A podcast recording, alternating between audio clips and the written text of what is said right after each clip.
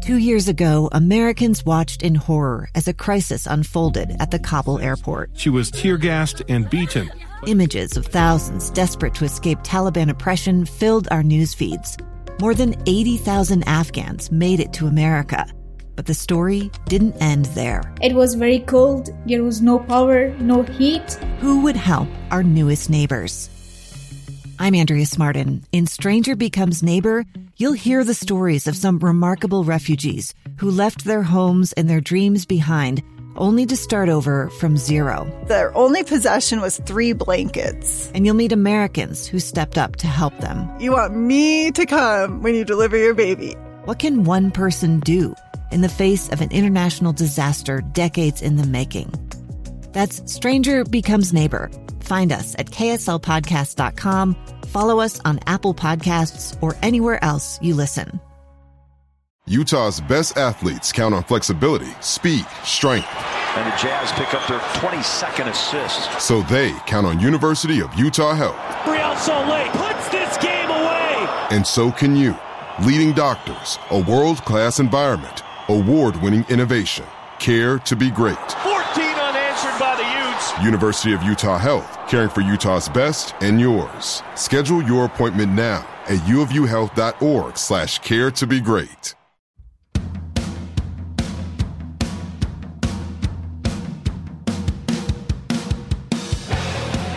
Hello and welcome to the Utah Puck Report. I'm your host, Jay Stevens. I didn't invite Gary to this one. I don't know why. But uh, Jordan, you're kind of our unofficial, always here co host. Uh, Jordan Parise's in with us. I'd say in studio, but we're actually in my house. And I've set up this uh, little studio. Uh, Jordan, how you been?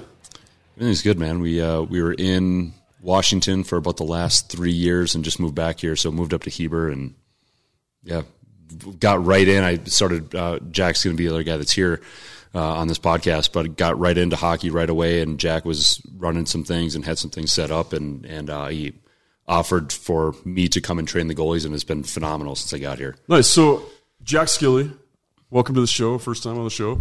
Uh, you've been around for a while, Jack. Can you tell us just a little bit, uh, just so our audience knows a little bit about you? Tell us where you're from, like your, a little bit of your playing background. Oh, well, thanks for having me. I'm I'm honored to be here. Uh, I'm from Madison, Wisconsin, originally, born and raised, uh, and played professional hockey for, geez, 14 seasons. Um, bounced around quite a bit. Um, it was I think it was three years minor, seven years NHL, and then four years Europe and Russia combined. So started out drafted in the first round, actually with uh, Chicago Blackhawks, right when I was 18 senior in high school. Went and played for University of Wisconsin Madison for two years. Won a championship our freshman year against Jordan that year. so I got to rub that in a little bit. Um, that's where we first I, I first was really introduced to Jordan and knowing he was on the hockey radar. Good goaltender. I never scored on him, by the way. Um, I went and confirmed all this too. yeah, yeah. He went and confirmed all of it. He had to make sure. But yeah, then pursued my my my um, NHL and uh, and pro career beyond that point at school. So it's been a long road. How did you end up in Utah? My wife, actually. So uh, my wife Sarah was living out here for, geez, I think it was three, four years, and uh, my second cousin, actually my mom's cousin, had been living out here and knew Sarah, and for like four years, was trying to set us up and. You know, my life just wasn't lining up with that at that point, but eventually it did, and the rest is history. Nice. So. All right. Well, that's it's a, an impressive play or uh, resume, player resume. Um, well, that's awesome. Thanks for coming again. It's it's uh, awesome to have you guys on the show. And Jordan, you and I have been uh, we've talked a lot about all kinds of hockey stuff on this show. And you were telling me now that you're back, you're just you and Jack got together and you're talking about hockey camps, which is something I get asked about all the time on this show. Is you know which hockey camp do I support or whatever? And obviously, you and I ran mine for about 19 years. I mean, you were a part of it for a majority of that, and then we, um, when you were playing in Europe, it didn't line up, so we ended up bringing in Troy Davenport and who else? Elliot Hogue. Elliot Hogue, yep. Um, and some others, you know. So it's uh, it, it's been a long time, and there's a lot to talk about when it comes to hockey camps because there's so many of them. And my philosophy with hockey camp was Well, the reason, and I told you at first, because my first plan was like, well, I know you guys are teaching this at Shattuck. Why don't I just send a bunch of Utah guys to Shattuck? I'll line that all up and send them all. And I think my son was like one or two at the time. And then I realized it's a lot cheaper if I just pay you guys, bring you here, and we do the best camp we possibly can and save everybody money. And then it was an eye opener for me to start trying to get parents to pay for stuff. And in Utah, where, you know, you've got a hockey dad and he's got four kids playing hockey and, you know, gear's expensive and the season's expensive. And then you're like, hey, I'm going to do a hockey camp. Uh, goalies are $700 for a week or, you know, your kid's 300 bucks or whatever as a player. And I got a lot of pushback and a lot of parents thought they knew better or the money thing's always a big deal, right? But you started talking to me and you're like, I'm to, I'm, we're going to rejuvenate and reimagine hockey camps, right? That's kind of yeah. basically what you're saying. So why don't you tell us a little bit about what you guys are planning on doing and, and how you're going to go about it? Yeah. So the last couple of years I've been running a hockey camp here in Utah. We ran one at Murray and we ran one at Cottonwood Heights and kind of the, how we were setting those up, how we were structuring them was just doing a three day or a four day camp. And every day we'd, you know, have the kids for an ice session or two ice sessions and then a workout or some sort of off ice deal. And us as coaches, we were trying to figure out a way we're going to dump so much information on these kids in such a short period of time. We need to give them some sort of supplement so that once they leave this ice session with us, uh, with us, then they have something that they can take with them. and we started to realize that we we gave everybody a, a, a, book that basically had all of their all of the uh, crease work that we were talking about that week. We gave them a book that had all of the uh, drills that we did that week, and we just expected like, okay, they're going to take this. Hopefully, they're going to. We we were encouraging kids to take this to their coach, take this to, to other players, and say, hey, can you run these drills? And then you know they would have something when they got done, or you know during their season. And when I started coming back and training kids, I was seeing that the development was not where I thought it was going to be which leads me to believe that either we dumped too much information on them a sh- in a short period of time, or people weren't taking this stuff and then going and working on it within the season, or they weren't even given the opportunity to work on it during the season. So I realized that we had to come up with a different plan. Excuse me. And so I, I talked with Jack at length, and we started to consider okay, what are they doing in different places where there's more success, longer term development, more success, more consistency and Jack at the time was running a, a school in Wisconsin, and we started coming up with a plan. We looked at Minnesota. Minnesota does they do a thing called MAP. They do FIT. They do what's the other one called? Mega. Mega, and they run summer long programs. And if you look at the kids that start those and then end those, the development is exponential. And so I started to think like we need to do something that's a longer term play. So I was running my three day camps, expecting that you know when I came back that the the development would be very high. It wasn't as high as I wanted it to be, at no fault to anybody except for myself.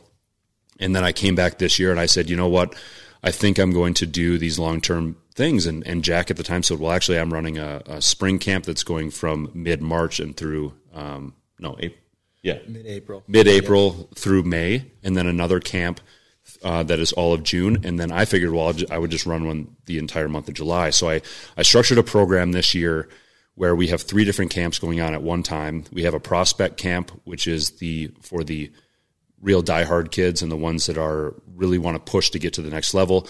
That's going to be a four day per week camp for the entire month of July.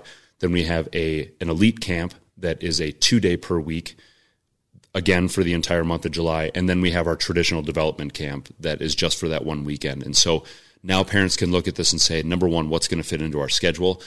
Uh, look at the kids and say, okay, where how, where do we want to get to? You know, do we want to be? Do we want to get to that top level? We we change the age groups as well.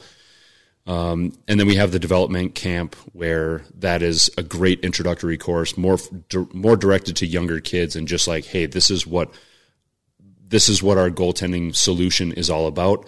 And we'd love to have you a part of it as we continue to progress over the next couple of years. So that's going to be our entire month of July. We, like I said, we have three camps going. We're going to be at Steiner the entire time. They were phenomenal with us, and it's going to give us everything that we need. And so that was the direction that I wanted to go.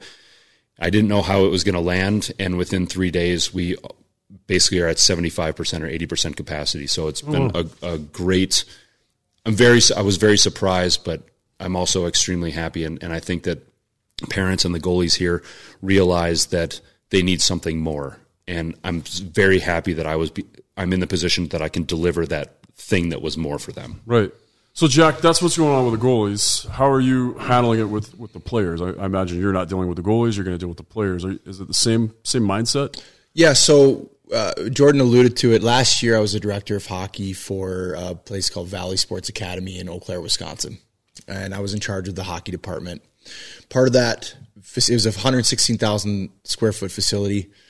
Um, a chunk of that is hockey. Part of that job, I had to research all of those programs Fit, Map, Mega, things that were going on in Hudson, Wisconsin, Minneapolis, all that area, um, Green Bay.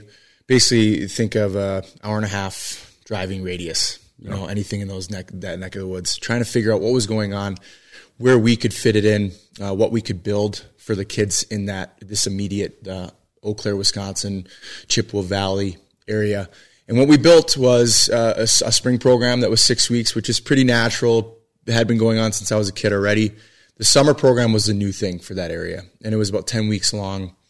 Uh, each kid got uh, three hours per day, three times a week, so nine hours a week in training uh, at that facility. So on ice, shooting synthetic lanes after that, and then if they were the older group, uh, um, they would do gym like a weight room. Right, Okay. um, younger kids would be on the on the on the soccer fields or the baseball field, whatever is open for turf space, just to do agility stuff and maybe just play a little bit, be kids as part of their training as well.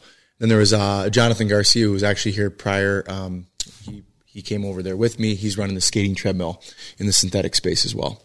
So they were getting well versed development everywhere, and I was doing the job, and it just wasn't what I expected it to be in terms of work to, to home life ratio and moving across country from the mountains. Um, beautiful lifestyle out here to pretty much flat back to my, my, uh, childhood days of, um, not much going on other than cheese curds and having some beer, right? Yeah. So, uh, decided, you know what, we're not really happy here with this move. Let's move back. And, and on the drive back, I didn't really know. It felt like I was jumping without a parachute and very scary moment in my life. Looking at my child in the back seat and wondering how I'm going to provide. And my wife, just as beautiful as she is, she was just like, "Well, why don't you just take what you learned and what you built in in in Wisconsin and just build it for the kids in Utah?"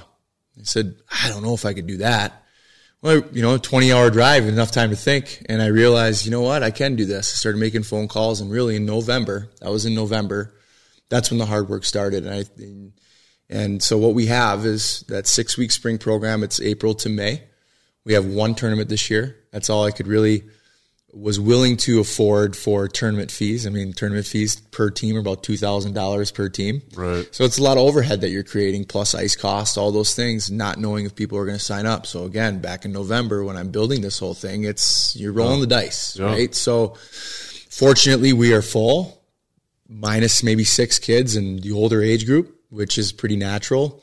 Um, actually, a couple kids in 10U, which is also very natural for year one. We have about two teams per age group right now. Um, and, and we have a tournament team for 12U, 14U, and 16U team, which are going to be traveling to Las Vegas at the end of May for their tournament. That'll be a lot of fun. And spring programs are just to be fun, extra development, play some extra games, nothing too serious, play with other kids that you don't play with during the year. Just really try to break out of that burnout. Right. And then, yeah, I'm sorry. And then summer is 10 week, or sorry, four weeks long, not 10 weeks at the Oval.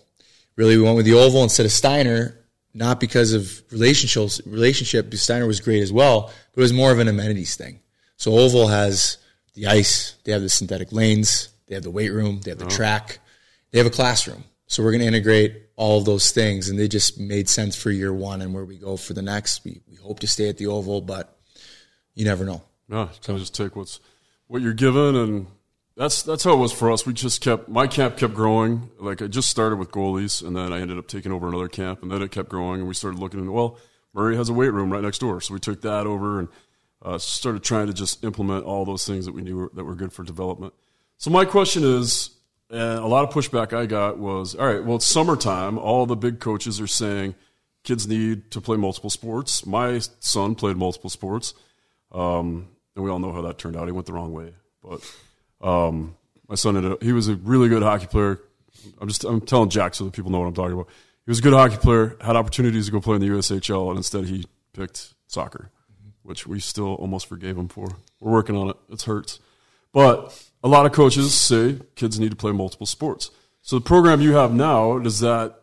You're not taking up their whole summer. You're still giving them time to develop and do other stuff, right? So that was the big thing in Wisconsin that that I came in there with too. I come from that background as well. I was a multi-sport athlete, played baseball, soccer, even football. Like I, I strongly believe you need to be an athlete. You need to learn how to develop. In fact, the flaw I believe in Utah is I see all these kids on the ice constantly. They're not doing enough off the ice, and if they play a sport, it's a, a, a small fraction of their calendar year. Not enough to implement that athletic movement, whether they're playing lacrosse, where they're running and doing that hand eye and uh, they're not really learning how to move as an athlete. So my background more is like, I want you to become a better athlete because I'm training some people up in Park City. One's a pro hockey player currently, and then it's growing s- slowly but surely. But my whole idea is I'm, I want to teach you how to become a better athlete, move better. I want you to move like an athlete, and then by the time you get back onto the ice, it's the hockey coach's job to make you into a better hockey player. And you're going to be a better hockey player if you're a better athlete, right? But if you go in and you you don't do any of that work, or you're the athlete that goes and you just you're doing the beach body workout, barbell slamming weight around in the and you're in in the weight room and you're getting stronger, but you're getting stiffer. You're not moving right, very yeah. well. You're not going to help yourself on the ice either. So the whole point of this summer program is it's staggered. So, for instance, we have Mondays, Mondays, Wednesdays, and Fridays, we have our high school and Bantam groups. And then on Tuesdays and Thursdays, we have squirts and peewees. And Friday, all all groups are coming in on Friday at the Oval to do a scrimmage, to be able to apply what they've learned in that week, right? So they still have a couple days within that week to go play, be a kid, or go play a different sport, just go move. And what we're what we're trying to teach them off the ice in our off ice training isn't slamming a barbell around or doing a bunch of beach curls. It's let's go and do some agility work. Let's let's learn how to move better as an athlete all around. And for the younger groups, it might be soccer. No. You know, it might be kickball. You know, it might be a glorified gym class, but still they're moving and they're learning how to move well.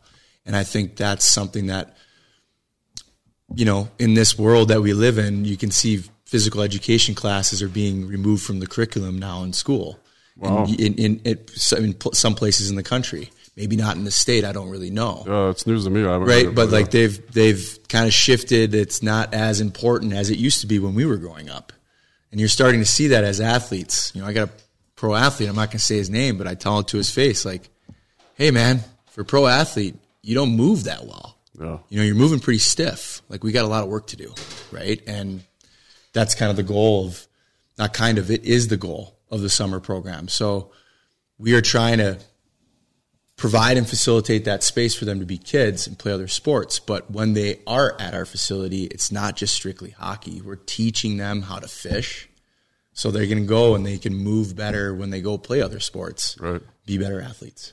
That's that's funny because we at our camp we always had handball, which was so much fun. And for like the first 10 years, the kids all looked forward to playing the handball. And the whole idea behind getting them out there playing handball is teaching them to read where other players are going because the rules of handball worked really well with like, you know, making passes, reading where other guys are going. You only have so many steps you can take.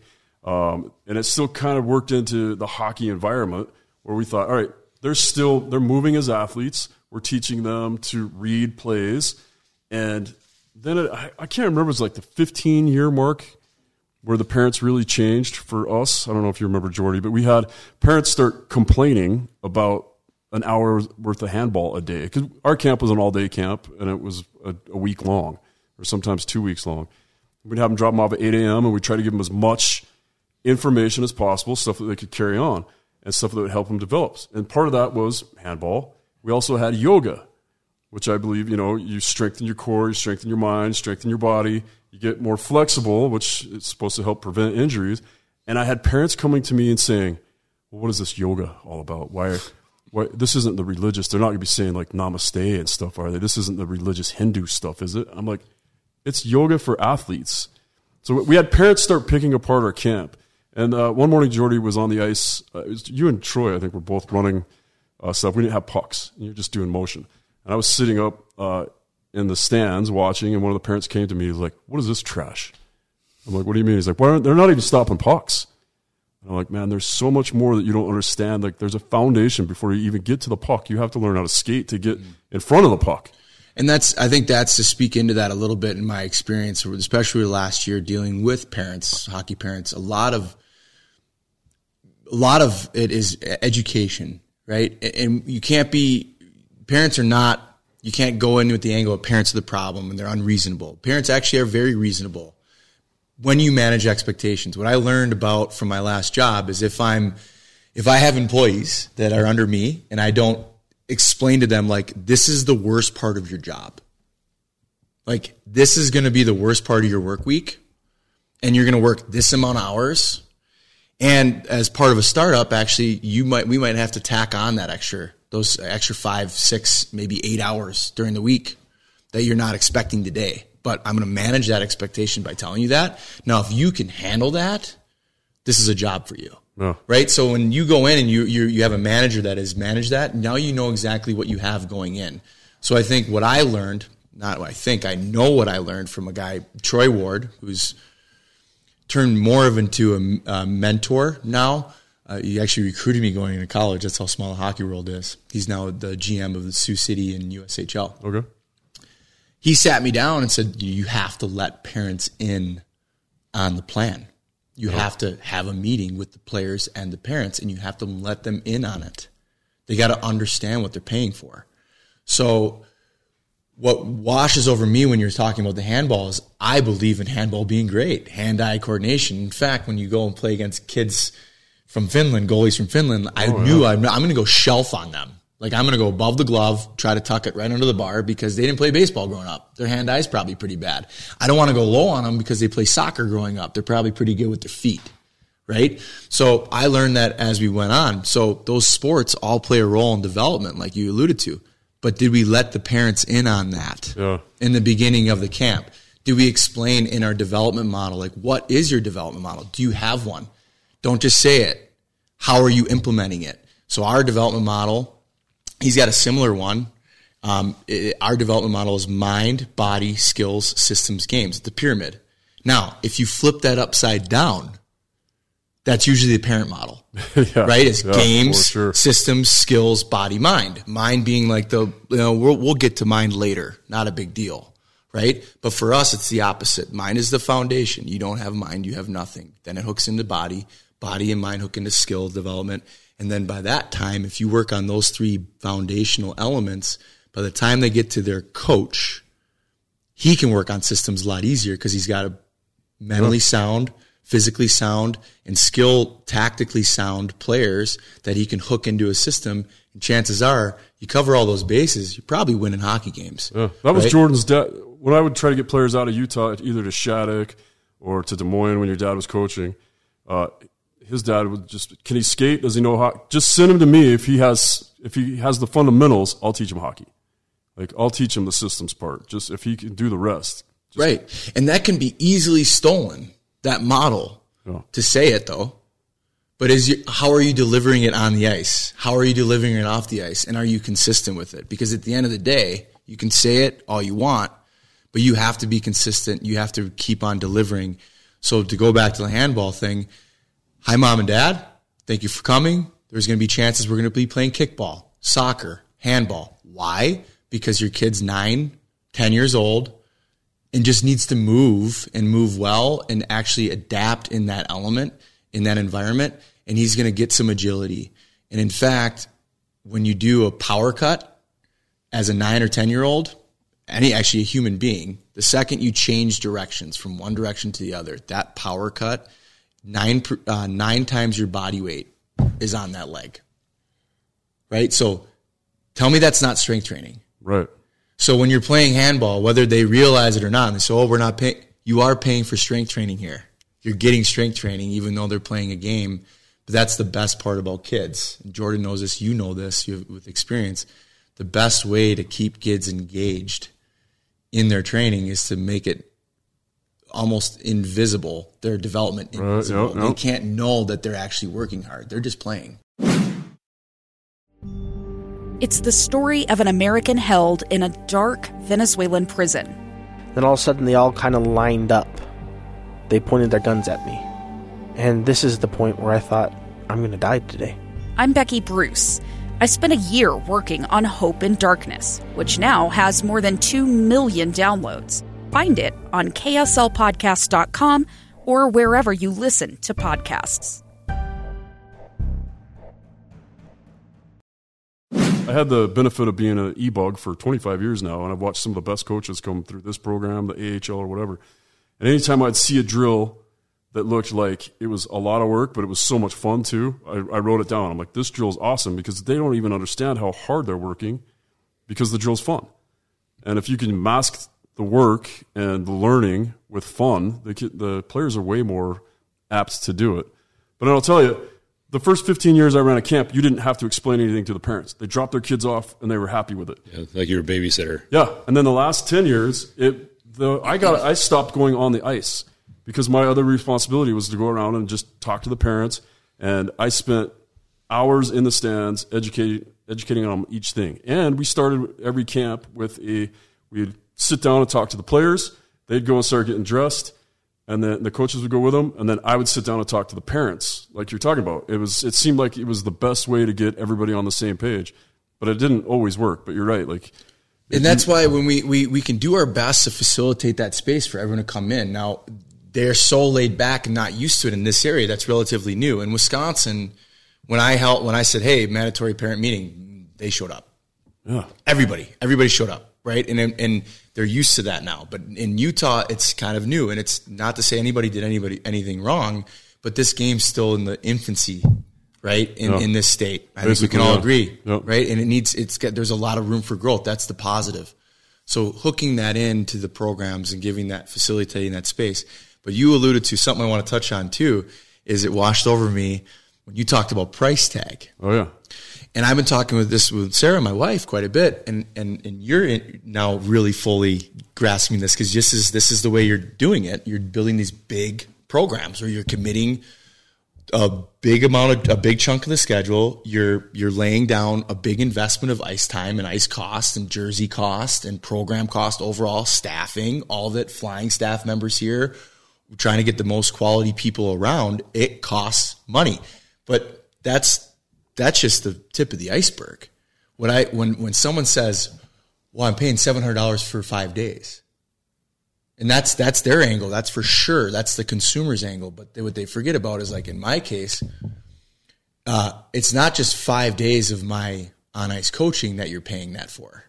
I've been planning this thing since November. Right. Right. It's been, it's, it's like six, seven months ago. And I've been planning this thing probably 40, 50 hours a, a week at least to coordinate all the parts and, and, pieces, put them together, make it the most high quality, detail oriented camp that you get your most bang for your buck out of, right? And and I think that's something that's overlooked, right? When they go and they see that sticker, they get that sticker shock.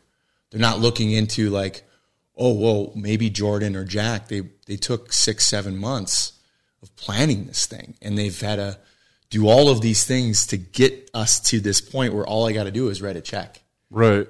And that's what there's memes going around about that stuff too, like with electricians or whatever. You're not paying me just to do this job. You're paying me for all the experience. And you say, "Oh yeah, I put 6 months into to putting this together," but you also put your entire life into Totally. You learned how, what worked for you and what made you a first round draft pick. To, you know, and then to bring that to somebody else, that's that's experience that you can't just get from a parent that read a book about hockey. And I'm not ripping on the parents that that try to coach or that do coach, because uh, I'm one of them basically, right? My only claim to fame is an e-bug. That's that's nothing. But for somebody that spent their whole life playing and was coached by the best coaches, and you have that to you know to lean back on. That's experience that's worth paying for. So if it's a little bit more money, that's what it, that's what you're paying for. You're paying for all the prep work and, and a lifetime of experience that you learned what was working for you and what didn't work for you or for you from some of the best coaches in the world to get you to the level that you played at. That's for both of you. Yeah, and, and I to go to what Jack said, I think that this is where it's extremely important for us as coaches to manage expectations right out of the gates. Like we have to be able to articulate extremely well what we're delivering, why we're delivering it, what why it's different from somebody else, however you want to explain it to a parent. Whereas to your what you had said before, parents used to just drop kids off and not really care. Oh. And and as as the game has evolved and parents want to know where their money is going, I think it's extremely important. And I've actually, you know, when I first moved here, I think that I kind of rested on my laurels of like, hey, somebody else was helping me and uh, get goalies and things like that. And of course, when I got on the ice and talked with the parents when I was there, it was like, okay, yes, this the relationship between my uh, me or the the coach and their child was like, okay, this makes complete sense. But as I was sitting here trying to recruit more goalies and nobody knew who I was or I didn't know their parents, then it became more difficult. So Jack has actually helped me a ton in being like, you need to be able to articulate extremely well what you're delivering. Put together when you're sending, you know, emails to, to parents and things like that. Put together something that shows who you are, what you're about, where you're going, why you're going there, and then that can the parents at that point can make a decision on what they want to do. They don't have to. There's no gray areas anymore. There's no misunderstandings. This is and chances are they're not even going to read oh, it, yeah, right? right? And then we, but, but still, no. that's still work that needs to go in. And right. a lot of the time, I'll get an email question and I'm like, you know, goose fraba, like, let's chill out, Jack. And very nice, kind responses. Here's my website. It's got everything on it. Yeah. Right. All you got to do is read the website, but they just want that quick, like, Hey, what do I do? Where do I go? It's like, well, all you got to do is go to the website, but all you got to do is look at the PDF that I wrote up that I spent countless yeah. time, you know, whatever. So to speak into that as a coach, you have to be patient too. And a business owner, you have to, the customer's always right attitude as well. But at the same time, yeah, exactly what you're saying. Like when you're more detailed, you tend to cover those bases, especially for the people that actually read it. Yeah, it's and like in the any office worker will know because they'll get the reply as per my previous email. Right. I already covered this. Right. It's already done. Like just check out the website, and that's how we were too. We went like we took the time. I put I had a coach's profile on every every coach we had, and I tried to do as much as I could. And yeah, you'd still get you know, and at the 19 year mark, I left it because I would get those emails and I'd be like, I, I just, I didn't have the patience anymore. And that's honestly why. And I told Jordan, I'm like, why don't you just coach? Like, just, you can have it. I told you and Evan, I'm like, just take all the graphics, take the websites, take everything. I'm done. Like you guys run with it. But it's made me it's definitely made me a better coach because now I have to be able to think through everything that I'm doing. Like there are definitely some days where I go on the ice and I'm looking and seeing, you know, what are the things that we need to work on with this kid in particular or I come together uh, come to the rink with a plan of this is exactly what we're doing. And then I get to the rink and I'm like, "Hey, we need to totally change this up." And if I've if I've managed the expectations in the front end of like, hey, some things are going to change every once in a while, or if I still stick to the to the original philosophy of what I'm trying to do as a coach, then I always have something to fall back on. And now I have it written down, and now I know exactly what it is and where it's going at all times. So no matter any shift I, I make, it still always comes back to that original mission. But the, the thing is, too, what you you kind of alluded to there, or at least what washed over me, was the saying of don't don't adapt or have the uh, athlete adapt to the plan, adapt the plan to the athlete, 100%. right? Which is yeah. you're going to have a plan going into every practice, which is great, and you should. But mark that plan. You better. You should have made that plan with a pencil. Oh. Right, that's got a nice eraser on it because you're going to go out there and maybe the group that you expected to work with, maybe they're tired or maybe they're not as good as you thought. Maybe it's the first time practice with them.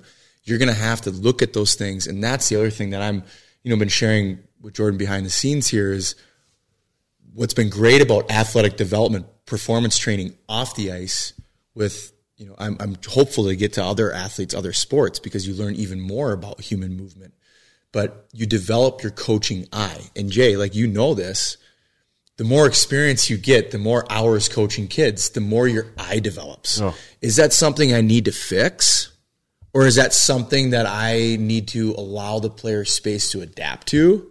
And maybe maybe he can work with that. Maybe he's got a choppy little stride. Maybe we can't fix that. Maybe we got to give him a more of a tactical skill, right? So you're developing that eye, and it's easier for me and us to say on the ice because we live that playing hockey. But for me, the beauty of doing athletic performance off the ice is now I'm like challenged in that area where like, oh, that guy's left hip is a little bit tighter than his, his right. His, sh- his left shoulder is dipping in this movement. Is that something I have to fix? Or is that something that, and it's really, I'm in a gray zone right now with that. It's kind of scary because it's like you want to fix everything. But my whole point with that is, are you adapting the athlete to the plan or are you adapting the plan to the athlete? And that's what matters the most is you, you adapt the plan to the athlete because then you're truly serving them. Yeah. That was my favorite part of my last like three years of coaching is as a as a captain with the with the fire department, I would come up with a plan. Right? This is what we're gonna do all year. And I know that you guys are going to be at this level, and we're going to go to the training tower, and we're going to go cut on cars, and we're going to do this and this and this. But with athletes, you're like, all right, we're going to do this this week, and then you go into games, and you're like, there's a huge gap in our training, right? Like now I can fix it. So instead of having like a three month plan, I was day to day based on whatever I saw the day before. And I would, and I was like, I got to the point where I'd been coaching long enough that I could be like, okay, this player or this team or this line, I can fix that problem. And it was, it was awesome. Like, cause I, you know, as a coach, you grow too. You're, you're not just having your athletes grow. Every year you grow as a coach, you should. Yep. You should be learning. You should be like reaching out for or stealing stuff from other people or learning from other people. And that was that was my favorite part. And uh, I've, I've told you a million times how much I, I would just call Jordy's dad and be like, "Hey, I don't know what to do with this," and your dad would just give me some wise advice. Or I had some other people that I could fall back on. You know, like um, it just helped me coach. And at that when I was coaching at the junior A level, junior A minus, whatever you want to call the junior A programs we have here, when I was coaching there, I had ice every day. So I had the opportunity every day to make a difference. And I, I took that serious too. Like you guys say, I put, I didn't just go on the ice and then make it up as I went. I had pre planned everything I wanted to do and then adapted as it came. And I think that's important. All right. And I know you guys are kind of cr- uh, crushed for time a little bit. So if, let's say that everything we've just said and the parents aren't going to come to your camp. We'll promote your camp in a second what would you advise the parents to look for in a camp? Like I said, there's tons of them coming this summer. I, so you want me to take this no, one? I'll, Okay. I'll let you guys pump your own in a second, but just t- just flat baseline. If somebody look, somebody a parent's like, hey, I got 300 bucks. That's all I can spend this summer. What what should they look for in a camp? I would like to first start by saying the red flag, red flags to look out for right off the bat. Words like AAA, words words like elite, you know, like flashy on the flyer, like that's what they're advertising. Um, I would be on alert, high alert at that point if I was a parent looking at those. Look at the staff. Look at the staff's experience playing the game, but also coaching the game. You know, um, I, I think the money makers are virtually uh, they're they're claiming to be something that they're not. Right? Uh, there there's a lot of stuff. It's very overly saturated in places like Minnesota, um, other hockey hotbeds in the United States that will be claiming to be something, and then you get there and it's like actually like rec league level, right? Um, you have people that are claiming that they can help you and and come to our come to our our tournament for exposure, like the word exposure, too, is a pretty red fla- big red flag. Like there's no such thing as like real exposure uh, beyond, in my opinion, uh, or uh, before 14, right? Like I, I think 14 is really when people start maybe paying attention, but 15, 16 is like really the time when they're getting hard looks.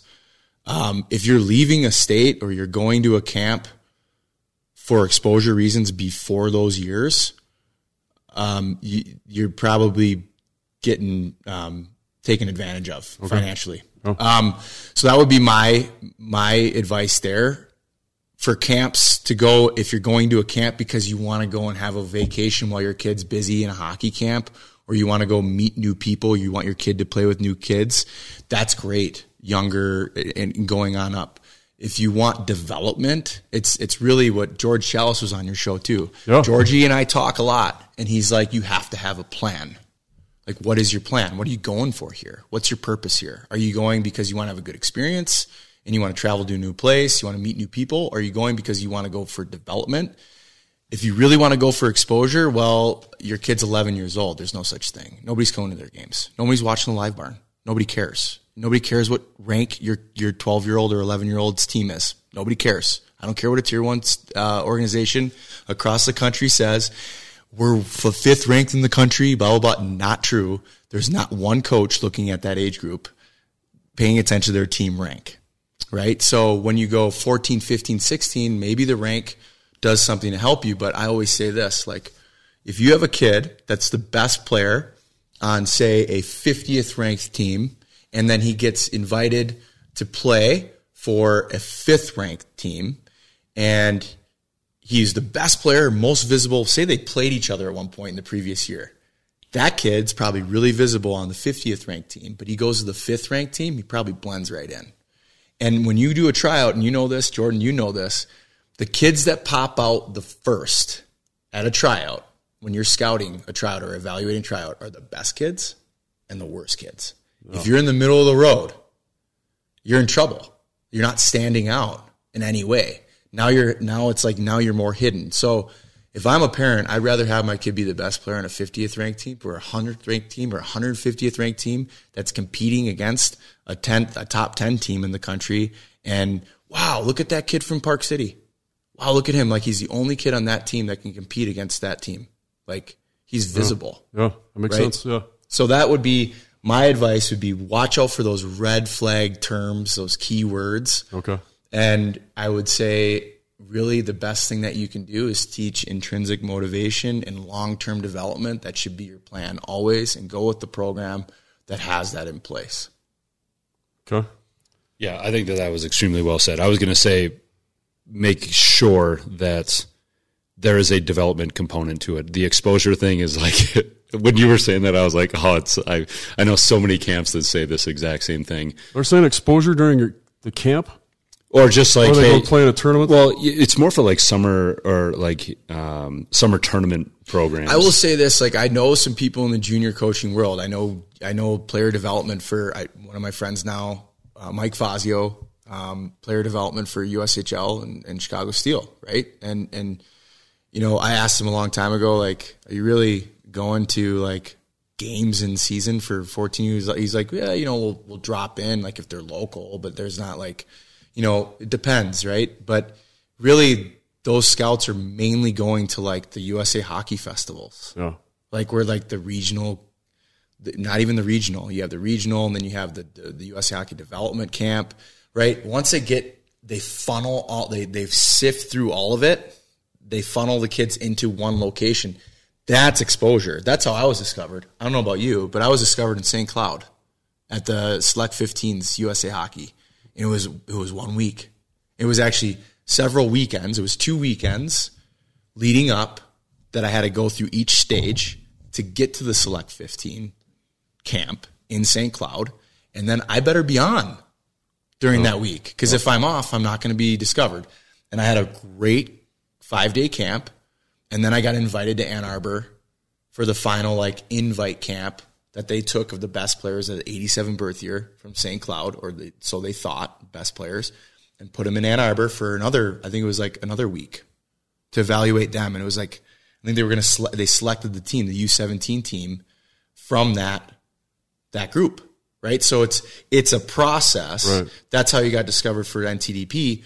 But there were kids that didn't make it to Ann Arbor that were evaluated by USHL and AHL scouts at the, at the, you know, select 15. So they may not have made it all the way through to NTDP, but that's where they're getting ex- exposure.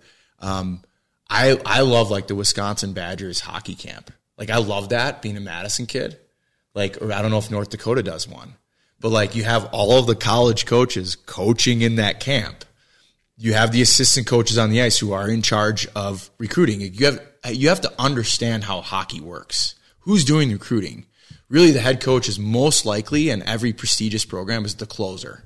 Yeah. He's not he's not talking to you until he's like sealing the deal. It's over, right? But usually it's a, the assistant coaches that come and track you down, have the preliminary conversations, try to like sell the program to you, all the things. Where are they going to be? Is the question, Right. right? Uh, a guy that's a you know claims he's a scout. I know guys that claim to be professional hockey scouts, and I- don't even know how they got that job Yeah. right? And we know that too. He's Jordan's sitting here smiling. You're smiling. Like Yeah. we know guys that claim to be. They're used car salesman. There you go. Right. So it's really okay. Go to the places. And I told there's a couple kids that like I'm friends with uh, their families in Wisconsin. I said, go. You need to go to the University of Wisconsin Madison. You need to go to their Badger camp. Not not for exposure's sake, just to go there. It's a great camp, but like yeah, inherently you're going to get exposure because Tony Granato at that point, he's on the ice. Mark Osiecki, they're on the ice. That's like the one week they're allowed to be out in the ice during the year. Like they have their their camp. You know, every university does it. I'm sure. Like DU has one. Get out there, and then next thing you know, you got like guys like that. They're like looking and they're going, "Wow, I didn't even know that kid existed. He's pretty good. He's one of the best. I'm, you know, I'm gonna put him on top of my list. I'm gonna watch him. Now I'm, now you know what? Our assistant coach, I'm gonna send him to that where that kid plays next year and watch him play. If he's a better hockey player, maybe there's something to it. If he's not, no, You'll find out, right? Yeah. Yeah. We had Peter Bonito on the show, and he kind of told us the exact same thing. He's like, the exposure is where you think, where you, if you sat down and thought about it for a minute, that's where the exposure is at. It's not in all these other weird places that people are like yeah, charging sh- you to go. Some showcases, they'll say like, yeah, yeah, showcases. There are people there. Right? But again, like they got you at showcase, right? Like the second appearance here is exposure or showcase. They think, oh, I need to, I need to go there and I need to send my kid there. Call somebody. Just call somebody. My best advice, period, is ask for advice. Don't just jump to the conclusion and take it for what it's worth. Call somebody. Like I always offer people, you can call me. I might not have the answer, but I know for a fact that I know somebody that knows the answer and I can track them down. And as we all know, world's small, but hockey world's tiny. I mean, a couple phone calls, I could get the head coach of Omsk. I don't even know who it is in the KHL right now, but I could, a couple phone calls, I could get him on the phone possibly. Right. Yeah. So I would say that um, you know Jack and I are are both teachers, but we're also learners. Like we just want to know everything about this position or these positions, about the game, about you know Jack's real big on the tactical side, the technical side, and the cognitive side. Yep. And out of those three things, what don't I know? What do I think that I know? And how can I learn more of those things? And then how can I deliver that in a in a easily digestible way to these kids that I'm trying to coach? So I, you know, if I'm looking at it, if I'm looking for a camp, I'm looking number one, you know, obviously you want to make sure that the staff is for for me for goalies. One of the biggest priorities that I had this year was decreasing the ratio between goalies and coaches because I felt that once I started getting to four to one ratio, five to one ratio, whatever the case may be, I was like, I don't think that we are giving the amount of time that we need to each individual kid, the amount of learning, all these other things. And so I actually decrease that. And so from a goalie standpoint or from any standpoint, if you can look at that and, and it says that the player to coach ratio is low, that to me is like, take a very, very strong look at that. Mm-hmm. I know that there are some goalie camps that I've seen that, that come through here that there's, you know, 25 goalies on the ice. Me personally, I don't know how that can work appropriately. That's just my philosophy. My philosophy is much more, hey, let's dive deep into this. It doesn't always have to be just, hey, is the kid gassed at the end of practice? You know, did he get this, did, did from a technical standpoint, did, did we fix some things from a cognitive standpoint? Did, did we address some things that he was having a hard time with or couldn't understand? Like that's where this coaching is. But if you have a five, six, seven to one ratio, there's no way that you can get to that with, with each one of those kids. So I lowered that significantly. I think to speak of one word that you said at the very beginning was teach, teaching. Yeah. And I think that's what I learned from Troy Ward the most. It stuck. It resonated the most is you need to be a teacher. You need to be a coach. You need to be a teacher. You need to know the difference.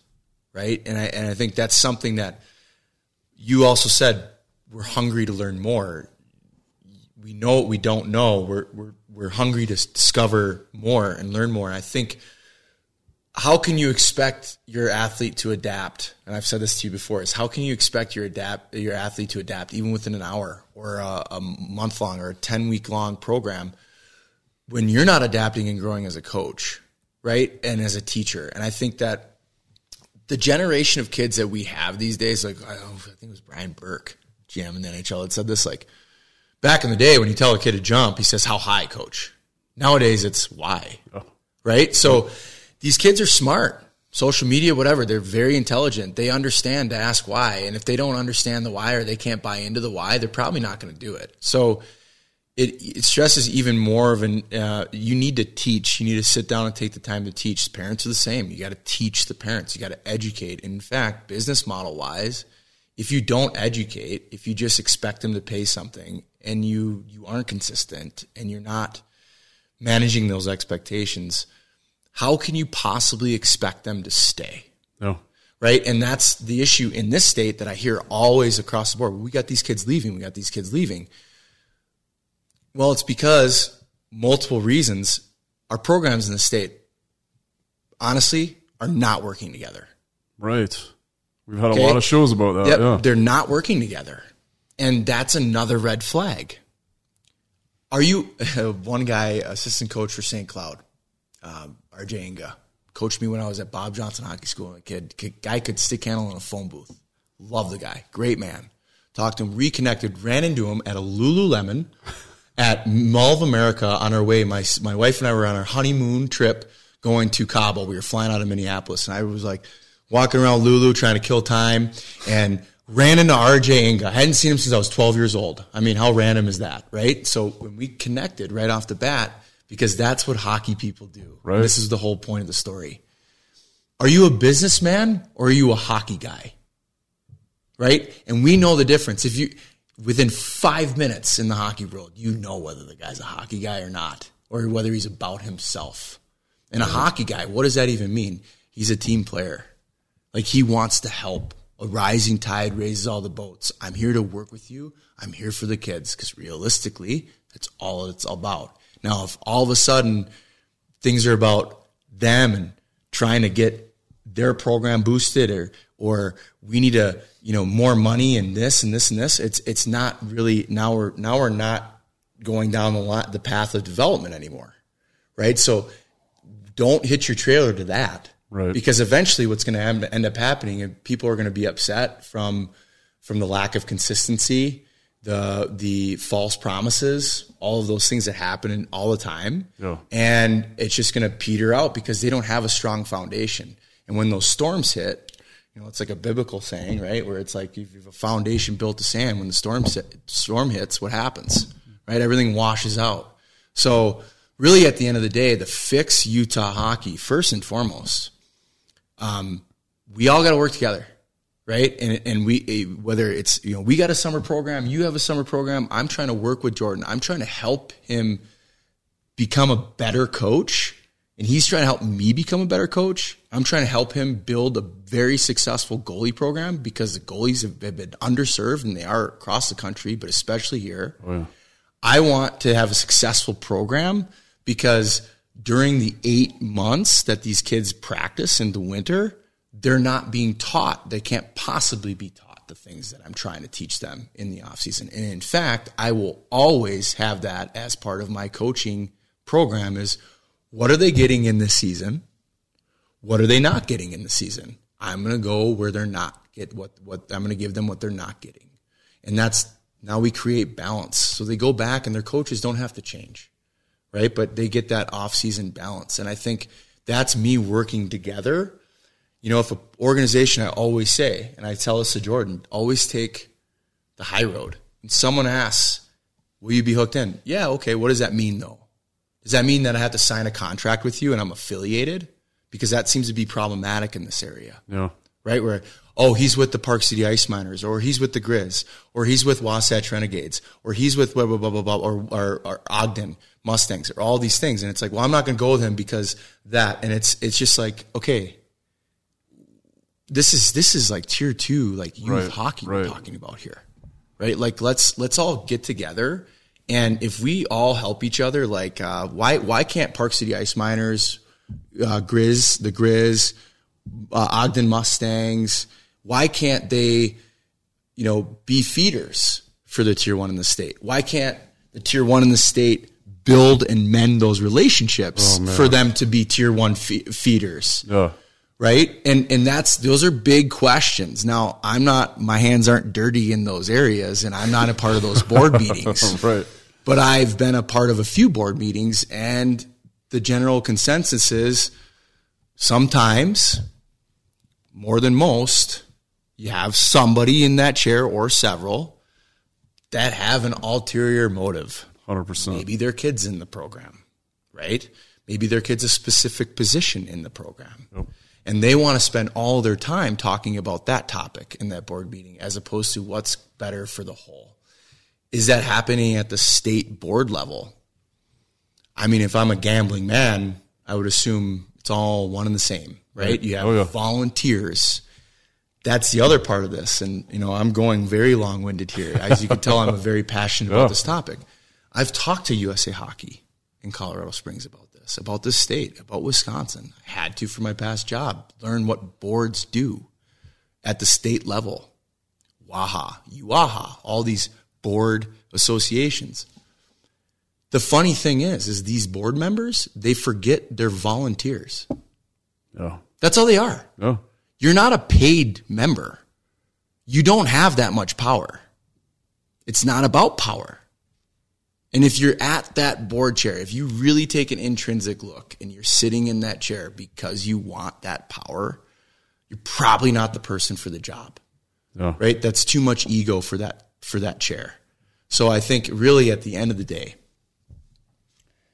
for hockey in general in Utah, if we can all find a way state level board, whether I don't know. Again, I'm not saying they're not working together, right? There's probably some very good people on all these different levels and all these different board, boards. Yeah. Two things can be true. Right, They're exactly. good people and they're not working And together. I'm not dogging anybody. Yeah. I'm just saying the truth be told, if we all work together, rising tide raises all the boats. Yep. We all find a way to create synergy and support each other in our different areas, in our different lanes, the kids will benefit 100%. and kids will stay. Yep. But until that happens, you're going to keep seeing the best players in the state leave the state, and everyone's going to be going, "Why are they leaving?" Where I'm going to point the finger at you. I'm going to look at you. I'm going to be a windows person instead of a mirrors person. I'm going to look out the window every time something goes wrong and point and blame the nearest person that I, the first person I see, and that's that's not growth. We know that. If you're a good hockey guy, are you a windows or a mirrors person?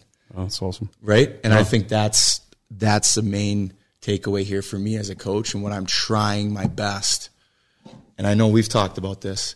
Our program, our summer program, our spring program is completely unaffiliated with anybody. Right. We will take any kid from any organization at any any level, not because we're a money grab, but because when you're a program that's exclusive, now you have more pressure on yourself because now you got to stay exclusive. But what if like Jordan and I take the kids that aren't so great today, and then all of a sudden in a year or two from now, they're better players, better athletes, and they're better than the exclusive kids? Who looks better? Right. Who's actually helping grow the game? And I think that's why I love working with Jordan, is I know his head's in that space, and he's a hockey guy. And you know what? I'm going to attach myself to a hockey guy and we're going to build this thing together. And if there's more hockey guys in the state that want to talk, let's talk. I'm Yeah. fired up about it? That's the mindset we need. And I, I can tell you that that's been, as long as I've been involved in hockey here uh, since the 80s, that's been the problem. And every time it's, it's somebody gets on a board or somebody's only worried about their parent and they keep interfering. And we constantly have good players leave. We, we've had amazing players come out of this state, but they've always left at 14, 15 because there wasn't some place to play. And now we have a tier one team. Uh, Evan Softlis no longer with that program. I think you know that. Yep. But with Evan there, I trusted that program. I knew what was going on with that program. I saw his passion and how hard he was fighting against the board, and sometimes even his own board, which is why he's not there anymore. But he was butting heads all the time, trying to do the right thing for hockey and not the right thing for board members' kids or where the money's coming from, whoever's kid that is. And I'd listen to him argue on the phone with, you know, people that controlling his job. And I'm like, so you're telling them you're cutting their kid or you're not doing what they want. You're not going to be there anymore. And he's like, I'm not going to be here if I'm only here to do what they say. They brought me in because I'm a I'm a hockey guy. I'm trying to make these kids better. I'm trying to make this program better. And somebody's interfering with that, then I don't this isn't the organization for me. So we do have a tier one organization. I, I agree. We should be everybody should be a farm club for that, trying to get their kids there so we can keep kids there. We've had draft picks out of the last few years, you know, that with the LA Kings and um, they've all left. But they the thing too is to speak into this a little bit further to to actually give some grace here, like the tier one in the state. You know, we all know Wasatch Renegades, like yep. they're trying to do the right thing, right? Let's like tip our hat there. Yep. Like they've got a lot of stuff going on, and it's like a lot of pushback, yep. right? But really, at the end of the day, tier one hockey as a whole, in my experience, has been very territorial, right? Across the board. This isn't really a state you can be territorial in, right? And I think that's the issue. Like we talk about this, like you have business world and you have like hockey world. Hockey world is super strange, super goofy. Like you might have like the worst business model on the planet, but like great hockey product and it's super sex- successful than the best business model in the hockey world, but like not the greatest product, right? It's all about your product. Right. It's all about the consistency of that. But really it's also about building relationships. And that's the first thing I went into Wisconsin with was like, okay, I'm entering in Wisconsin. I'm now a smaller fish in a bigger pond. I need to make sure that everybody in this immediate area knows that just because I'm wearing a director hat doesn't mean I'm like trying to tell you what to do. I'm going to build a relationship with you. We need all need to find a way to work together and be diplomatic. But really, at the end of the day, what's really hard to do is to be in those positions like the Wasatch Renegades are in a state where it's not a lot of hockey players to select from. And I think that's also an issue too, right? Like it it poses the question realistically. Like we're not I'm not it's just a question. Is this state really ready for tier 1? Have have they been ready for tier 1 hockey? Right? In in relation to other states that have tier 1 programs like per ca- like player per capita is what I'm talking right. about. Player population. Do we have enough players to select from in the state to have a healthy tier one program? That's the question. And I'm not saying yes or no. And I think those are questions that need to be answered. Right. And and really taking a hard look at like, okay, if we don't, okay, we don't have enough players to have a healthy and stable tier one that's going to be competitive at the tier one tournaments. What do we do now? Right. And those are questions that we have to face. If we do, then great, we keep climbing, but how do we keep improving it? But the worst thing that could happen is to claim to be something like a tier two or a tier one, and then you go to the tier two or tier one level at the NAPHL and get smoked every game. Yeah. What does that do for kids' confidence, right? Um, now you're a glorified A team playing against double A players. Now you're a glorified tier two team playing against tier one players across the state. You're not really helping. You're not you're not really helping these kids develop. And I think those are the questions, the hard questions that need to be answered. And um, yeah, like you alluded to the responsibility of ice time and the effect that you can have on your players during that hour. I think the people in these leadership roles across the board, tier two, tier one, rec, doesn't matter, whatever level you are, whatever leadership role you're in, you have a responsibility to the people you're serving to give them the best product possible. And it's a gut check at some point. And are you willing to look in that mirror? And I think that's really what it boils down to. Yep, I agree. All right, so let's talk about your camp. Let's let's how do people sign up for your camp? You mentioned you have a website. Yeah, so I have uh, jackskillehockeyacademy.com and literally you just go on the tab, you'll see spring program, summer program. That's all we have so far this year. That's all I want. I didn't want to oversaturate things and no. overcomplicate things. Um, we're still fielding fielding a lot of questions as simple as I've tried to make it, and that's okay. Yeah. It's part of the learning curve. And so the summer program is is a month long, June fifth through June thirtieth, at the Oval. Um, we have George Chalice is helping me out with it. Um, Mike Adamak, um, I've become really good friends with. Another hockey guy, yeah, as I sure. say, yep. Um, cares a lot about the kids. And then we have Dusty Campbell, who's been doing private lessons at the Oval too. He's starting. He just moved from California. He's a good guy, and he's also going to be our strength and conditioning coach Jordan obviously is going to be on the ice with us. And then what I'm excited the most about is we have some young college guys that are going to be kind of camp counselors, if you will. And uh, why I'm excited is it's it's more of like an internship thing, like a paid internship. So we're teaching them how to coach, like we're Oh, nice. developing them as coaches. So for me, it's not only parent education, but it's also internship. Coaches are the future of the program. Um, you know, parent education, really good, refined, detailed product, but also like sustainable coaches over a long period of time. That's how you're going to have retention. So um, this program at June is going to be kind of a flavor saver of what I'd like it to be. And we've talked about this. We'd like to find a way to fuse together completely and make an eight to 10 week summer program that people can count on every single year. Year one, four weeks, just to kind of introduce it. Nice. Jordan, is it the same for you? Or? So, yeah, I mean, working with Jack this for this spring and this summer for his camps, and then uh, my camp is just P A R I S E hockey uh, dot com. And like I said at the beginning, we have changed it up a little bit. So we're going to be doing the entire, we have three different camps this year.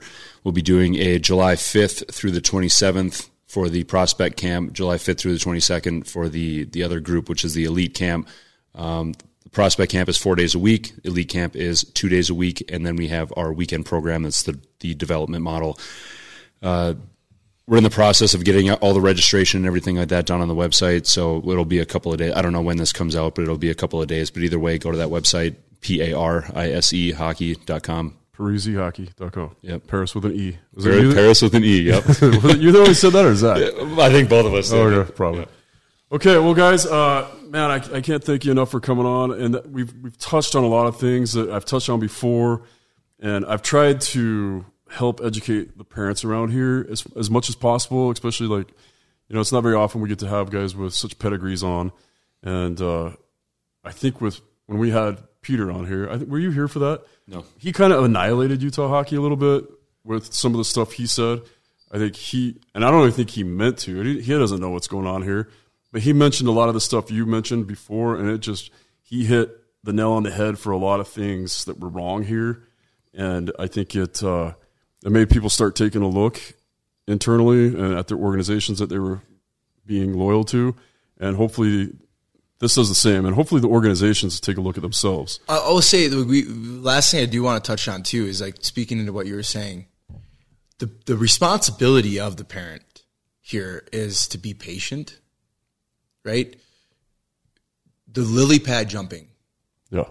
My kid didn't make the team that I was expecting my kid to make, so I'm going to go to this other organization where they're going to promise that he's on the team, but he's not going to play all year. But they want your tuition, man. Right. That's literally why they're taking you. Like we got to see that. Maybe your kid is better suited for a travel team instead of a tier two just this year. You know, maybe he hasn't hit his growth spurt yet, right? We need to be patient. We need to give these organizations a chance. Whether you're tier one in the state, whether you're tier two in the state, it doesn't matter. Stick with it. Stay put. What does it do to your like? Think of it this way: What does it do to your kid's education in school if you just you oh I don't like that teacher, so I'm going to go to this new school this year. Well, I don't like that teacher now next this next year of school. Like I don't like them I didn't like how we're going to go back to the other school, and we keep switching back and forth from education curriculum to curriculum. That's going to mess up your kid educate kid's education. It's the same for athletic development, Oh. right? You do need to hear different voices, but you shouldn't have to like you know, drive an hour and a half, um, unless you that's like the closest organization that is it, that Right, is right. to you, right?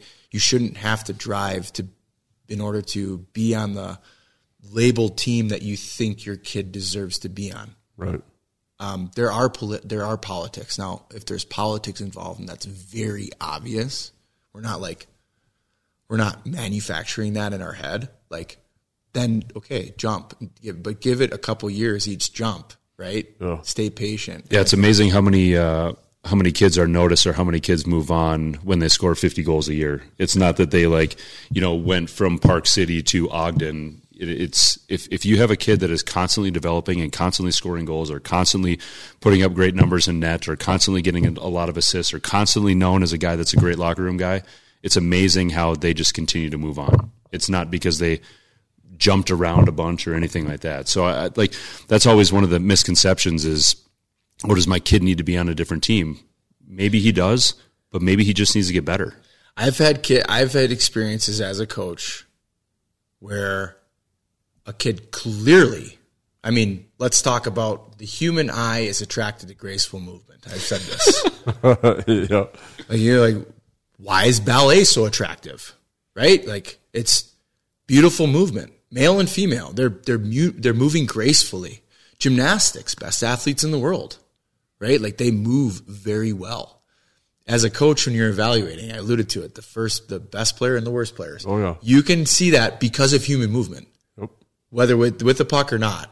It's like, wow, that kid's an athlete. Now, can he play hockey? Can he process the game? That's the difference. I just told that to a parent before I started this podcast. That was my advice. Like, but at the end of the day, when you're a parent, like, can we check our emotions at the door? Like, do we have that eye? Like, are you seeing what the evaluators are seeing? Are you seeing your kid out there and want what's best for your kid? And really, at the end of the day, if your kid gets cut, are we doing what's best for our kid by jumping to a different organization and him not playing? I can't tell you how many times I've seen in this state in particular where I've been an evaluator. I've let's not even use the harsh word cut. I haven't allowed a player to make a team, a certain team, because I felt best for that development, and so do the other evaluators in the room, for him to be on the lower level team, so he can be the, one of the better players and get confidence and really fly out there and score a lot of goals. That'll help him more than being one of the worst players on this team. I can't tell you how many times that's been a scenario, and then I've seen that family get outraged, leave the program. We're going to go over here. Okay. That's the email. Okay. We're still here if you ever decide to come back. We're not going to, you're not burning us. Right. Sorry, you're not. They go, and then we play against that team, and these kids are not playing. They're on the bench or they're playing like two minutes during that game. And I'm like sitting there going, my goodness, what are we doing? Like, can you not see this? Like, was that ego trip? Like, was that like middle finger to the program, that organization? Was it really worth it in the end for your kid? And that's the question, right? And I think we can. The lesson is, and I'm not trying to tell anybody how to parent. It's like, are you really helping your kid overcome adversity? Or are you just like teaching your kid that, like, if you don't get what you want, don't worry, don't worry. I'll get it for you. Right. Right? What kind of life lesson is that? Right? Because last time I checked, one of the guarantees of life is we all get to, we all pass on and move on into the other world. Right? And what happens to your kids when you leave them behind and you've taught them that lesson? Now, if you fail, don't worry. I'm gonna I'm gonna pick up all the pieces for you, and I'm gonna make sure you get what you want for you. You don't have to do anything. Don't worry about it. I'll handle it. What kind of message is that? And I don't think uh, I think that's the beauty of sports. Like sports teaches us Oh. the the the um, Resiliency and the resiliency and the the positives of life lessons of like pushing through and maybe still failing. Yeah, you're not going to win them all. I was just having this talk. I have a grandson now, and I was just having a talk with his mom, and I was just like, the the good thing about playing sports is that you learn that you win and you lose, and that you're still okay, and that it's if you lose, you can work harder, you can figure other stuff out. You didn't lose because you got cheated necessarily. Sometimes it happens, but it also doesn't mean you're a failure. Right. It just means it didn't work out this time. Work harder, do something better. Do you know, learn from it. Mm-hmm. And that's it's one of those things I think athletes well, you know, that's why the military always looks for athletes. Is they look for people that can if they're in a bad spot, they're gonna figure it out and be like, All right, I'm in a bad spot. I can get out of it though. It's not the end of the world. And I think too that to just speak a little bit further into that, we're going so long. oh, the guy I'm supposed to go on a fat tire bike right now is probably losing it. But um, to speak into that too, as a coach, when I talked to earlier, talked about earlier the off ice development stuff that the, the, in the gym space around the field. Um, I don't know about you guys, but for me, I didn't learn my work capacity or my threshold on the ice. Like I learned how hard I could push myself off the ice. You know, on that six mile run after practice or before school started in the weight room by myself. And I'm not tooting my own horn. That was for a fact what happened. And probably the same for you. The guys that make it are doing those things. Yeah. they're learning the value of hard work, how hard they can possibly push themselves when they're doing those things. But it's evident that that's not happening for the majority in this state because kids, their work ethic is off on the ice. It's just not there. It's like they don't understand how far they can push themselves. And to me, that's not that's not a repetition thing on the ice. That's an off ice thing, right? That's a other sport thing. Oh. That's just an athletic thing. And then there's our there's a handful of kids every program that you're like, oh, that kid gets it. Like he's got it. He knows yeah. that he's got another gear or two, oh. right? And then that's another complaint. Like you have a kid. George Shallis brought this up. He pointed out pointed out like how many D one athletes from how many programs during the year. Like it was a stat. It was oh, so oh, yeah. funny okay, like the kids in this state of Utah, where are they majority, like the majority of them going to go play when they leave? Ours are going to Colorado. Colorado. Yeah. Nevada. Right. Some even Arizona. No. Right. They're going to those places, and if you look at those three states on this list for like how many D one commits, they're like less than Florida. Wow.